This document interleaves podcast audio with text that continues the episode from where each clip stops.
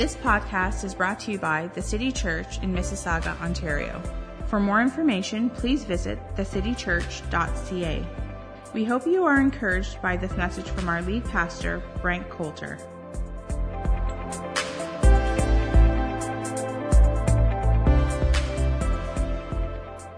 Morning again. We are launching a brand new series this morning, but I just, before we kick off this series, I just wanted to remind you that the things that we talked about in January as it relates to, you know, prayer and Bible reading and fasting, don't just leave those things in January. Those are things that we can bring throughout the rest of the year. So if you finished a Bible reading plan in January, pick another one, continue on uh, with that for the rest of the year. Spend some time praying every day.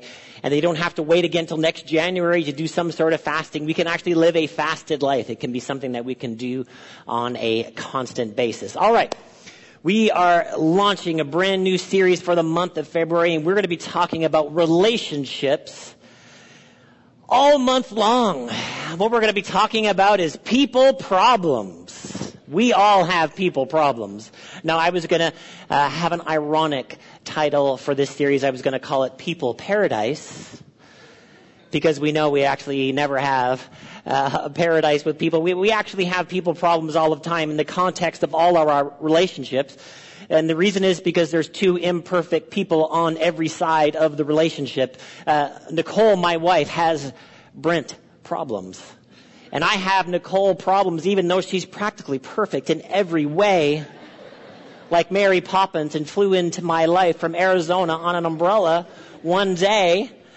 That we all have problems in the context of all of our relationships, in, in marriage and friendship, uh, relationships that we have, um, you know, at work, in every context of life, we are in relationships. And even the most introverted person among us, we still like to be around people once in a while.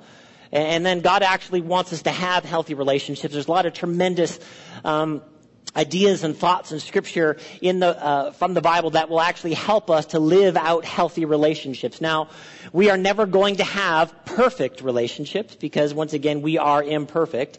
But we want to have healthy relationships. We want to achieve healthy relationships through all of the ups and downs of our relationships that we can actually have reconciled relationships and, and restored relationships.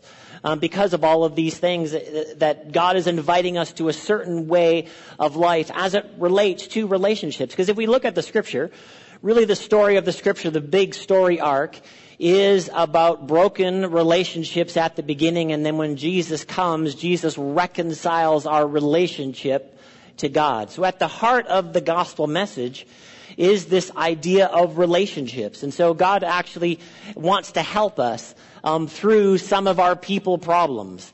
Uh, you know, if you listen to the radio, uh, anytime you might turn on the radio, the majority of the songs are all about relationships with people.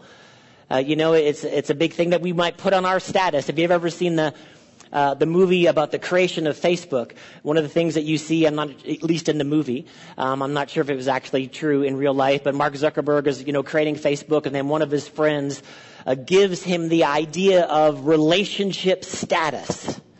And then he runs back to his dorm room and puts on relationship status, and then he, um, you know, Facebook goes live soon after that. But my most famous, uh, the most, one of the most famous relationship statuses or whatever the proper plural of that is, is it's complicated.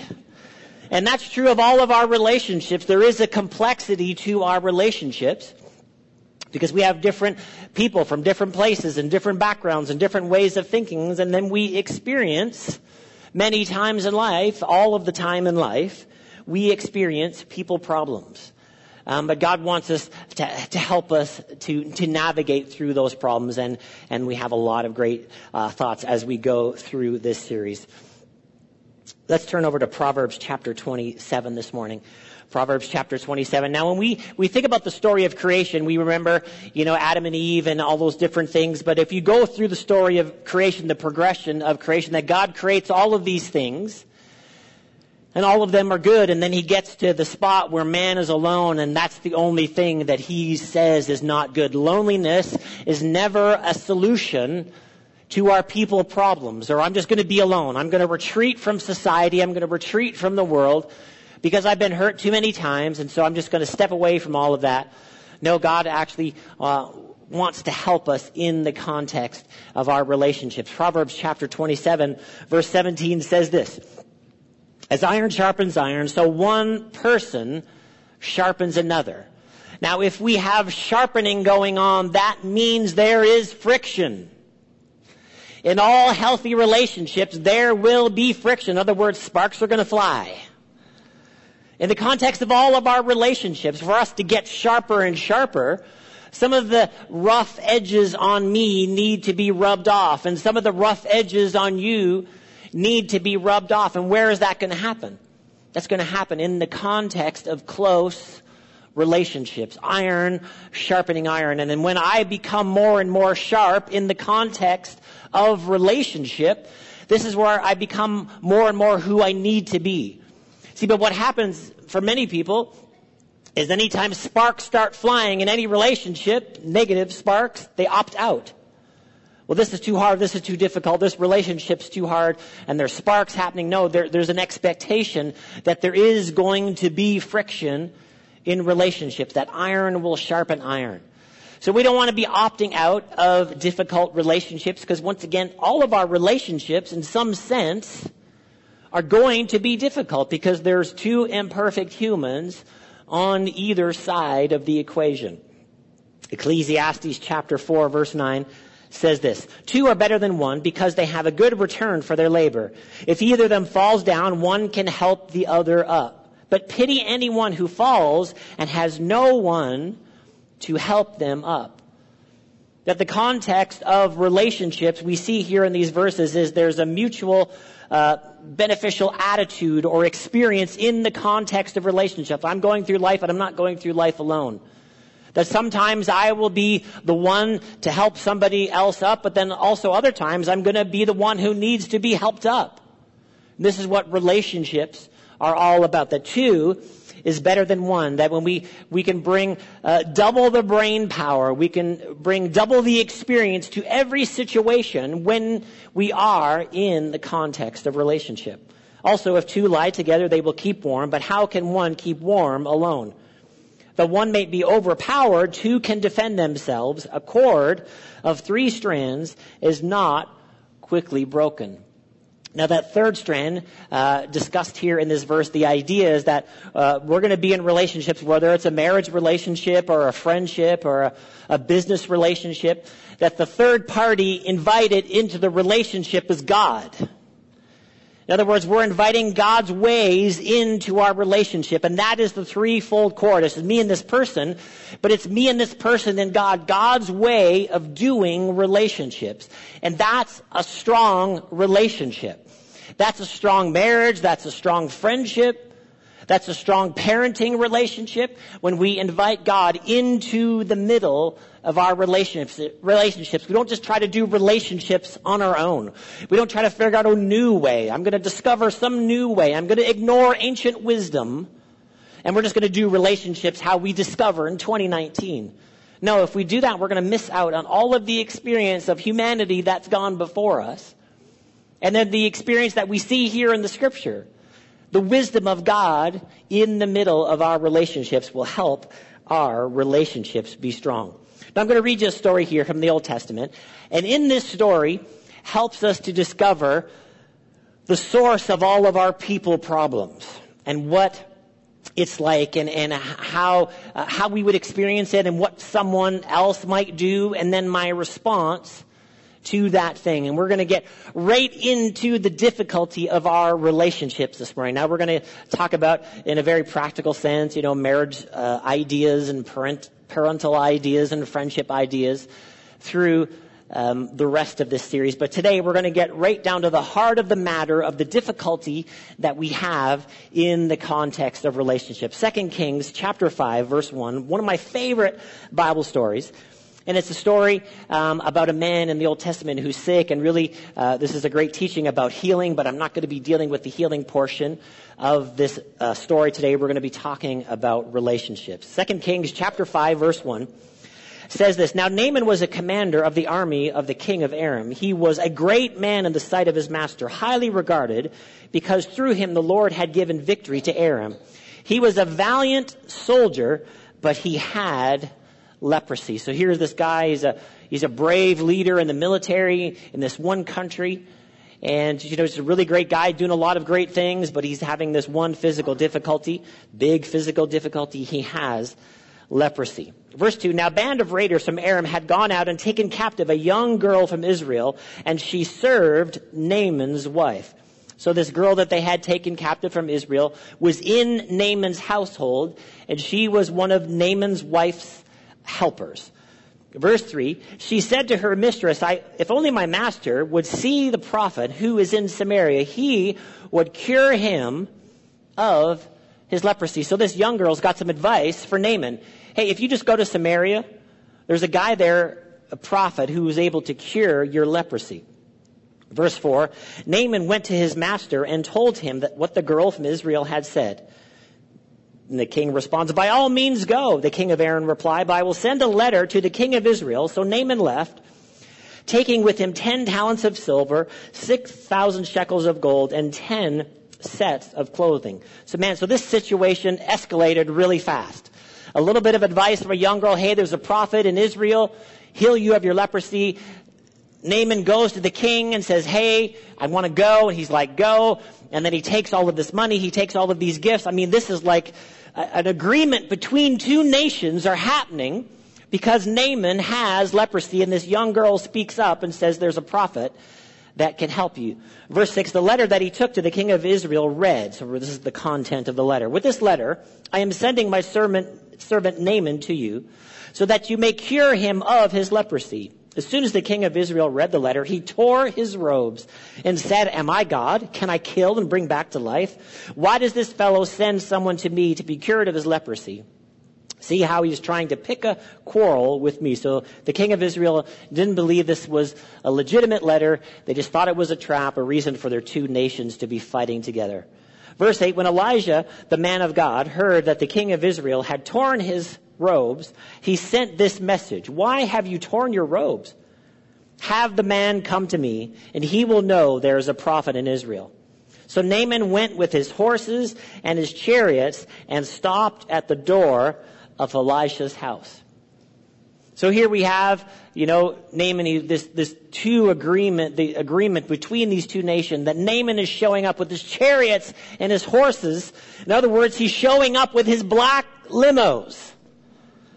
Just the other day, the prime minister was at my daughter's school there in Milton, and I happened to pass by the school right at the same time the prime minister was arriving, and there was about seven or eight black SUVs, and this is what it's like in this story. The Naaman is showing up, and there's flags on the front of the SUVs, and you know there's there's big security going on, and he's showing up. Why? Because there's this agreement between these two kings, so that Naaman can get healed. Verse eight. When Elijah, the man of God, heard that the king of Israel, oh, sorry, wrong verse. 10, verse 10. Elijah sent a messenger to him saying, Go wash yourself seven times in the Jordan, and your flesh will be restored, and you will be cleansed. It's like, wait a minute, Elijah. No, no, no, no. I'm showing up with my chariots and my horses. There's a letter between our two kings. This is like a whole thing between our two countries. You don't send out a messenger with an idea for me to go dip in the Jordan. This is not how this works. You're missing some protocol here, Elijah. What does the story continue? But Naaman went away angry. And he said, I thought that he would surely come out to me and stand and call in the name of the Lord, wave his hand over the spot and cure me of my leprosy. He wanted Elisha to go full televangelist on the situation. He didn't want to show up with his chariots and horses and be like, hey, I don't want to talk to a messenger. I need to talk to the prophet, okay? This is how I imagined it would be. You would come out and there would be this big production, but instead, I got the messenger. What is he? He's angry. Verse 12.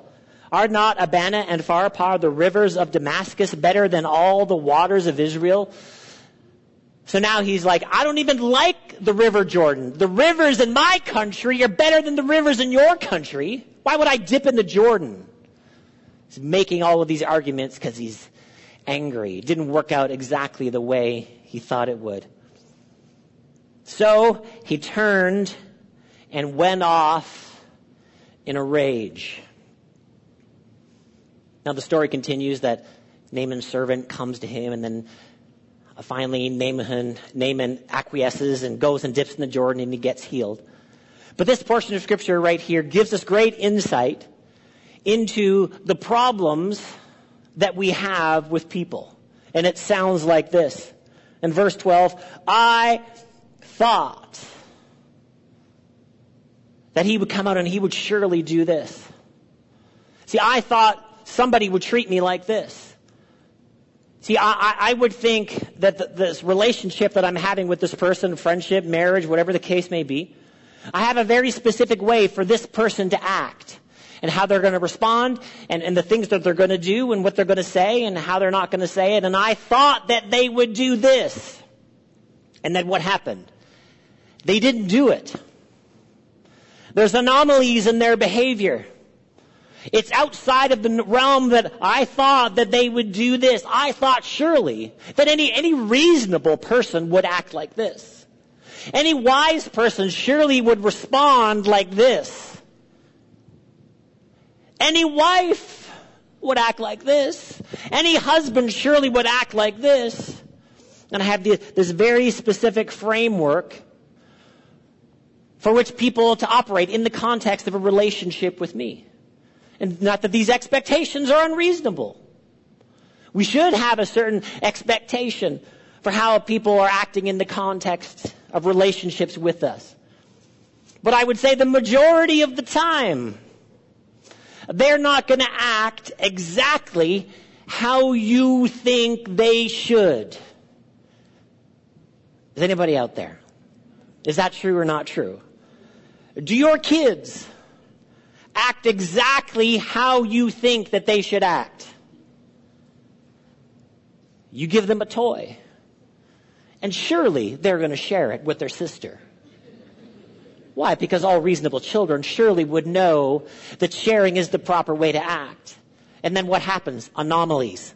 There's anomalies everywhere with the activity of our children. And then what happened to Naaman? I thought that it would be like this, and it wasn't like this. And then he left in a rage. There's a measure of anger that happens when people act outside of the way that they, that we think that they should act. So how, how are we going to deal with this? How are we, listen, I'm being very specific with what I'm saying. How am I going to deal with this? Not, not how am I going to change them. It's not what I'm talking about. How am I going to deal with the anomalies in people's behavior? They should act like this and talk like this and do this. I thought that they would do this. And they didn't do it. And then what, what is the result? kind of makes me mad. And then we got people problems. And this is the way all of our relationships go. I, I, thought that they would do this, and then they didn't actually do that. And then, and then what does it what does it sound like? What does it what does it feel like as it relates to I thought? I thought. Here's the simplest of things. I thought they would be nice, and then they weren't nice. Just the lowest level thing. I, I thought, surely they would be nice. I, I just want to uh, tell you something. If you know, if you're here for any length of time, you know, part of our church family, and you know, from time to time we do like activities and events, and sometimes with our city team we go places where there's competition involved. If you are ever in competition with me, I just want you to know up front, I have no desire to be nice in the middle of that game. So if you want to get your offense out, get it out now. I thought pastors should not act like that. I'm not there to have fun. I'm there to win that game. Now you can pray for me if you think I've got issues there. But that's why you're playing a game. For first place. That's the only reason to play a game. I thought he would be nice. No. I'm there to win the game. So get it all out now if you want to be offended. But this is the lowest thing. I, I thought they would be nice, and then they weren't nice. here we are, and then we, we have these expectations for how people should act. Uh, this is a framework of how they should act. They step outside of it. And nowhere is this truer than the context of the local church. Why is that true? Because we have, we have expectations based on the scripture how we should act. We know how the other person is told to act, right? Don't we know? We read the same verses. And so we know that they've not even stepped outside of sort of normal human behavior. They have stepped outside of the scripture, people. And I know that they are wrong. Not, not what am I going to get them to do? What I'm talking about is what am I going to do when somebody isn't nice to me? See, and this is why sometimes relationships at church are high, more difficult in the real world. Because we have this, this is how Christians should act. L- listen, I am, I'm an expert in this, okay? I have been in church my whole life. And see, people in the local church, they act a certain way, somebody's not nice, I'm gonna opt out of that relationship. And then people opt out many different ways. Somebody's not nice to them, and they say it like this, you know what? I need to pray for that person, but I need to call my prayer partner so that I can pray for this person. And so you call your prayer partner and you're just like, hey, I just want you to know what they did to me. They were not nice. And I know in the book of Ephesians chapter blah, blah, blah, they are contravening the scripture. Oh yeah, and we need to pray for them. And then I'm calling my second friend. I just want you to know what they did to me. Our brother in the Lord.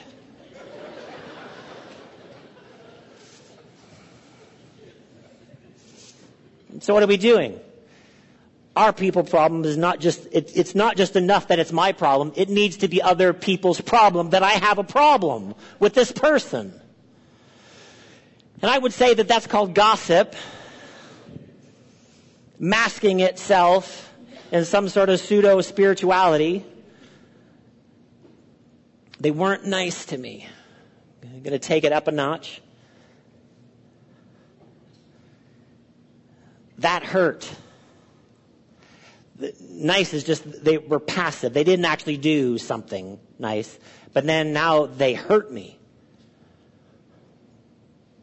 That's a different level than not nice, right? Not nice, like, eh, okay, maybe they're having a bad day. They weren't nice to me today.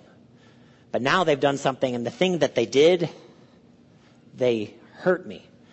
I thought, surely they would not hurt me. What, what am I going to do with that? What am I going to do with that? How am I going to function in the world where I have constant people problems? Because here's what I would say. I'm just talking about the context of the local church. If you have never been heard at church, you haven't been in church very long. Why do people get hurt at church? Because there's people there. That's why people get hurt at church. And, and people, listen, people get hurt everywhere, all of the time, but it's, it takes on a different thing, I'm telling you, in the context of the local church. It takes on a different deal. Because surely they wouldn't act like that, whether on purpose or by mistake, and, and then I got hurt. And maybe, maybe there's some sort of intention there. Not, not just a mistake, but maybe there was some sort of intention there. Be nice, low level, that hurt, we're taking it up a notch. Man, that was really mean what that person did to me. What they said, that, that was really, really hurtful, that thing that they said to me. Now, all of these things that I'm talking about, these are like emotional situations. See, sometimes physical pain is easier to deal with than these emotional situations. Sometimes you'd be like, hey, punch me instead. Right? And see, physical pain we can deal with. Physical pain, there, there's a struggle there and it hurts and we don't like it. But some of the realest pain that we will ever feel has to do with our relationship. Some of the realest pain that we will ever feel is at funerals. Why? Because that relationship is over. And that's painful. It hurts. Does anybody know what I'm talking about? This is the condition that we deal with as humans. So, man, they said that thing and it was really mean. That situation hurt.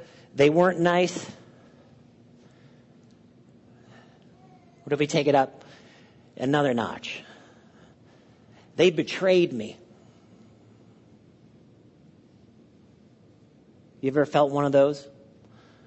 I, I want to say that that is probably the, the deepest emotional hurt. They betrayed me.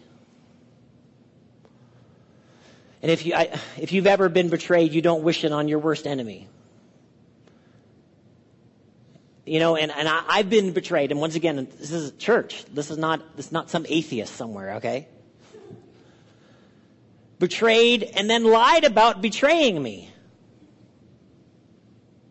And then continue to lie after betraying me. This is, I don't know what, this is outside of all of the things. This is outside. Sure, surely I thought that they wouldn't do this. But then they did it.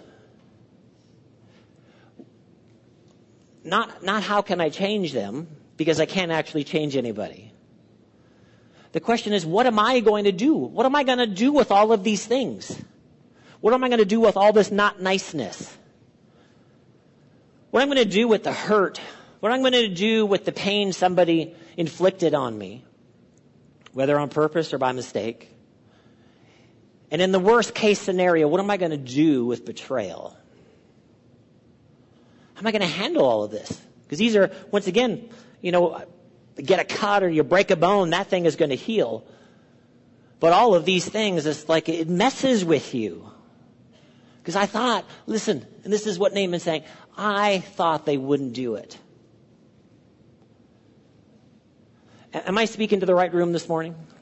Does anybody know what I'm talking about? See, but God has a solution for us in the context of these relationships that we're struggling. And whatever, whatever, wherever we're at on the scale of this difficulty, God has something for us to do. See, what God doesn't want us to do, He doesn't want us to take all of that hurt and turn it into bitterness. Because the scripture says when, when we have bitterness, we end up not just defiling ourselves, we defile a bunch of other people. See, and th- those things that came my way, those things that I didn't want, those things that aren't right. See, what can happen in me, not talking about them, not talking about the perpetrator of the pain, but what can happen in me is I can just be bitter all of the time. And I can retreat from relationships. I mean, it's just too hard. It's too difficult because people step outside of these I thoughts all of the time. And the other thing that can happen to us, and I think these are unintentional things, is that we, a lot of times, we try to weaponize the pain. And what I mean by that is we try to take revenge. Because that's our, I would say that that's our natural way to think. If I get hurt, what are we going to do? I'm going to strike back. I'm going to, I'm going to get back at them. And so, you know, this hurt happened to me, and then, you know, a mild form of that is, well, I know what I'm going to do. I'm just going to give them the silent treatment. I'm just not going to talk to them. And then we take that up a notch. And once again, we call people and tell people, we tell people about our hurt, we tell people about our damage. And we will tell anybody that will listen to us about how much they hurt me. But did any of that heal us? And I'm going to tell you from personal experience. It doesn't actually heal you. You actually get better at telling the story about how wrong they are. If you've ever been betrayed or hurt in a very serious way, you can get very articulate in those moments. And I can explain to you how they were completely wrong, not partially wrong, not wrong by, I mean, they were wrong, wrong. Like 100%. And then when you tell the story, you get better at telling the story. And then you tell it again to anybody who will listen. And this whole time, you're not getting any better. There's no healing taking place. There's no reconciliation going on. There's no restoration happening in your heart. I thought that they would do this and then they didn't do it and now I'm, I'm just mad. I'm just living mad all of the time. Weaponizing your pain is not the answer. The scripture says, vengeance is mine, says the Lord. We're, we're not qualified for revenge. And also, if we could look at human history, revenge doesn't work. Revenge doesn't solve any problems. So what am I going to do? How am I going to deal with this? So here I'm speaking to Christ followers this morning. If you are not a Christ follower, you get a little bit of an out this morning. You don't have to do this. But those of us that say we follow Jesus, in the New Testament, in the New Covenant, forgiveness is a command. It's not an option for us. Forgiveness is a must. Why is forgiveness a must? Because there's freedom on the other side of forgiveness. There's freedom on the other side of, there's freedom for you on the other side of forgiveness. Now this, you forgiving somebody is not saying what the person did was right. It was actually wrong. It did actually cause you pain. So sometimes people say, you know, I, I can't forgive them because if I feel like I forgive them, then I'm kind of letting them off the hook and maybe I'm saying that it was okay. No, it's not okay. That's why you have to forgive. Because unforgiveness keeps you in bondage. And God doesn't want us to live in bondage. He wants us to live free. And on the other side of forgiveness is freedom. So what am I going to do in the context of not niceness and hurt and pain and betrayal? God wants us to forgive. Not just wants us, He commands us. Commands us to forgive. Now this actually has nothing to do with how you feel because how you feel is hurt. Right? That wasn't nice and so I'm hurt. I feel hurt. So we're not going to ask our feelings whether or not we should forgive. It is a choice that I'm making to get free. Because listen, listen. Forgiveness is for you. It's not for the other person. See, forgiveness is demanded. Reconciliation is always possible. We're going to talk about some, some of those things later on in the series. Reconciliation, though, is going to take two people getting together, having a discussion. But forgiveness is all about you. What am I going to choose to do? How am I going to choose to live my life? Am I going to choose holding on to that not niceness at the lowest level? Am I going to choose to hold on to the hurt and the pain? Am I going to choose to hold on to that betrayal? See, being offended is a one-time occurrence. Choosing to live offended is that. It's a choice. Well, I'm just offended because they did something. Uh, you know, it, offense in our society today is like an Olympic sport. You know, people are offended for themselves. They're offended on behalf of other people. You know, and the most virtuous of all in the society, they're most offended on behalf of everybody. But see, that's a choice. Being offended is an event. Living offended is a choice. God doesn't want us to live in the offense. He wants us to choose forgiveness. Forgiveness is better than living offended. It's more free. It's the free way to live. That's why he commands us to do it. That's why it's not an option for us as Christ followers. Why is it not an option for us as Christ followers? Because at the core of the message, the core idea of our relationship with God is that God forgives us. Right? Isn't that as deep in the message that we could ever describe? What's in the middle of Jesus came so we could be forgiven. We need to take this as a big clue how to be successful in our friendships and in our marriages.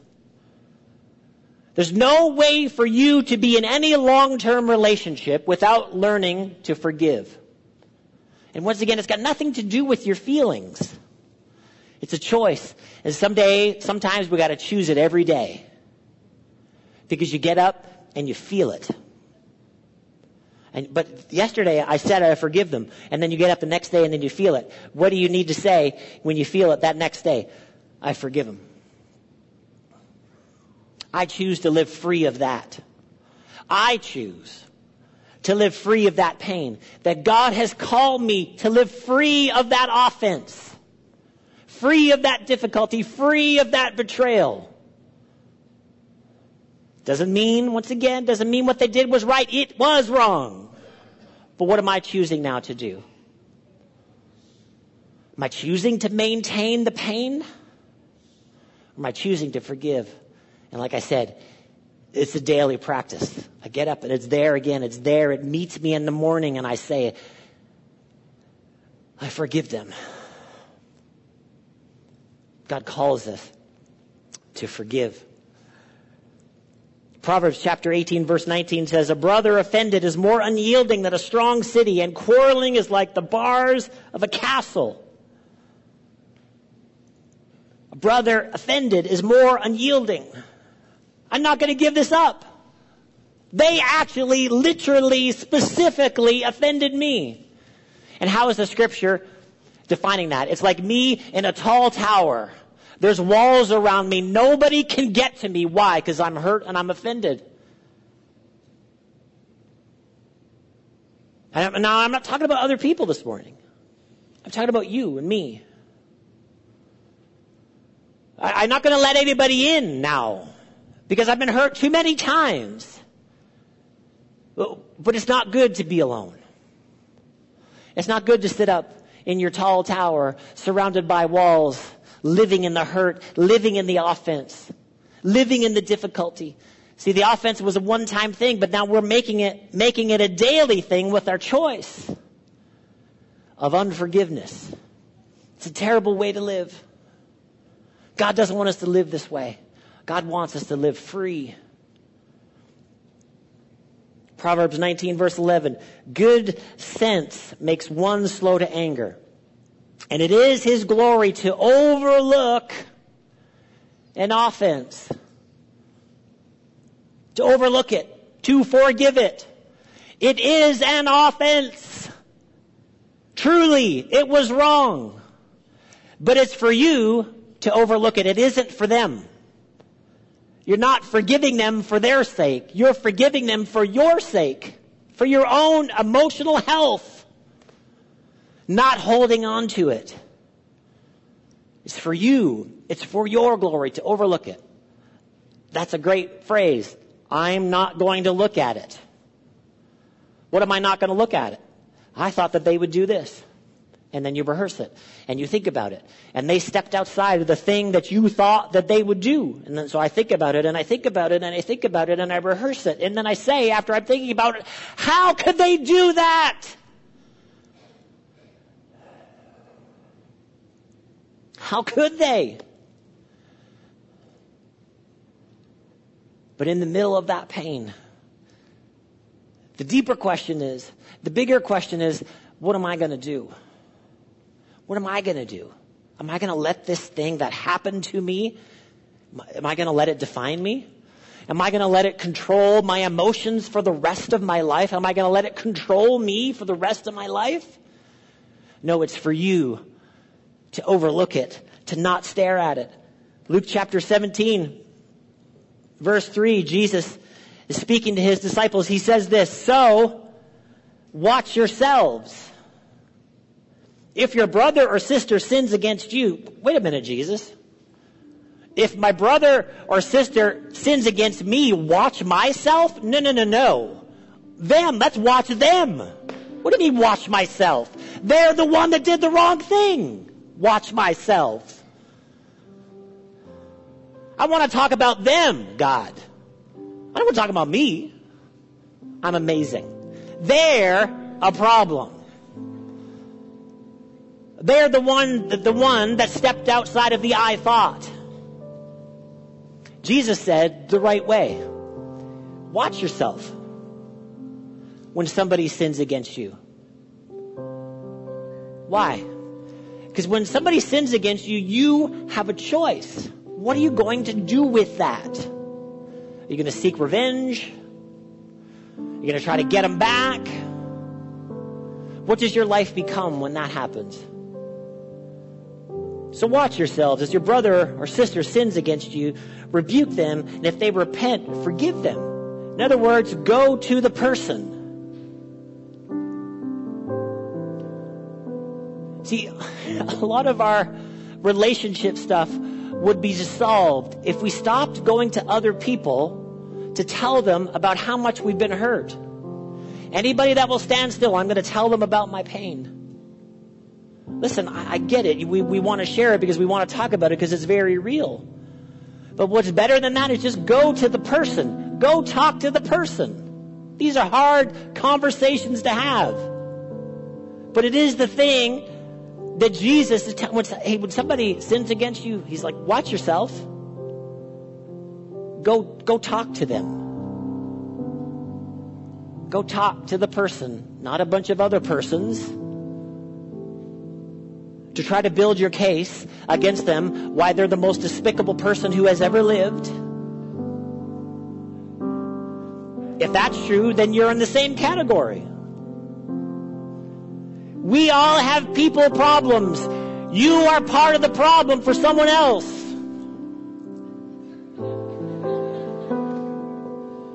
See, it was fun until now, right? It was always somebody else doing bad stuff. We are the one that steps outside of the I thoughts for someone else too. Even if they sin against you seven times in a day, the seven times come back to you saying, I repent. What does Jesus say? You must forgive them. Everybody say must. Not an option if you follow Jesus. And this is, listen, this is not some angry command. This is for life freedom. To live free from your past. Don't hold it. You must, it's, it's a cry. You must forgive them. Why? Uh, if you don't, you're stuck. And you've now chosen. They chose something that was despicable and terrible. Now you've chosen the same thing to hold yourself there. Jesus says, You must. You must forgive them. Verse 5, the apostle said, Lord, we say, increase our faith. This is not easy. This is not for the faint of heart.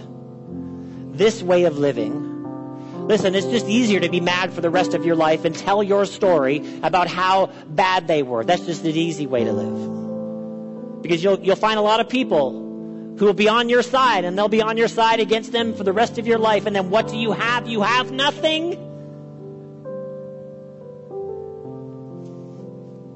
Lord, increase our faith.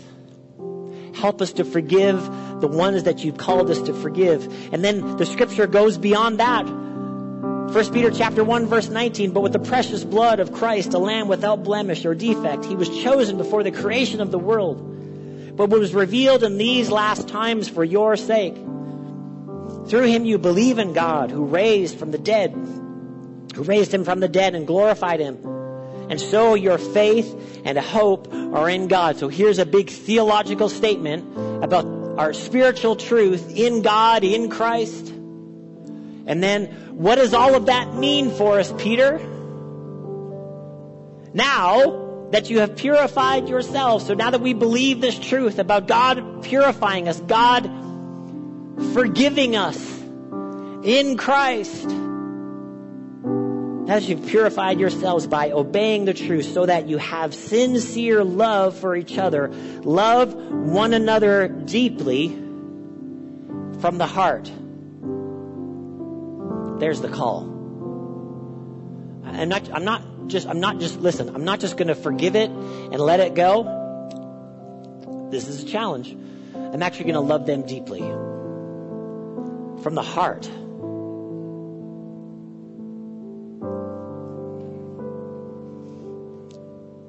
And I will tell you, once again, from personal experience, that does not happen overnight. That's a journey. The story I told you earlier in the message, I I don't know, maybe pastors shouldn't say this. I plan ways for beating the crap out of that person.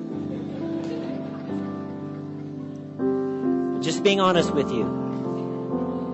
You know what I'm saying? You know, hey, if I run into them at the store, I'm just not sure what's going to happen. You know what I mean?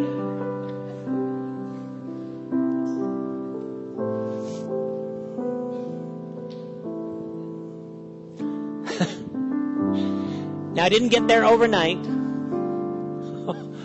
but I actually want the best for that person today.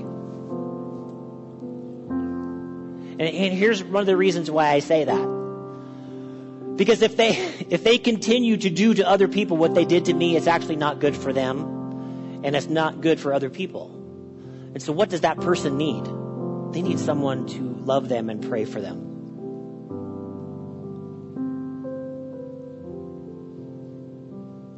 So that, I, that I'm not, I'm not planning to beat them up anymore.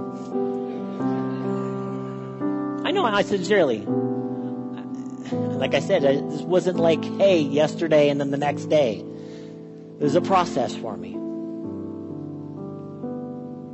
I actually, once again, I, they need what God has for them, right?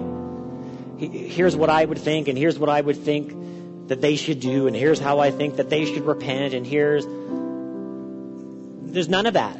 They actually have never said sorry. They've never repented.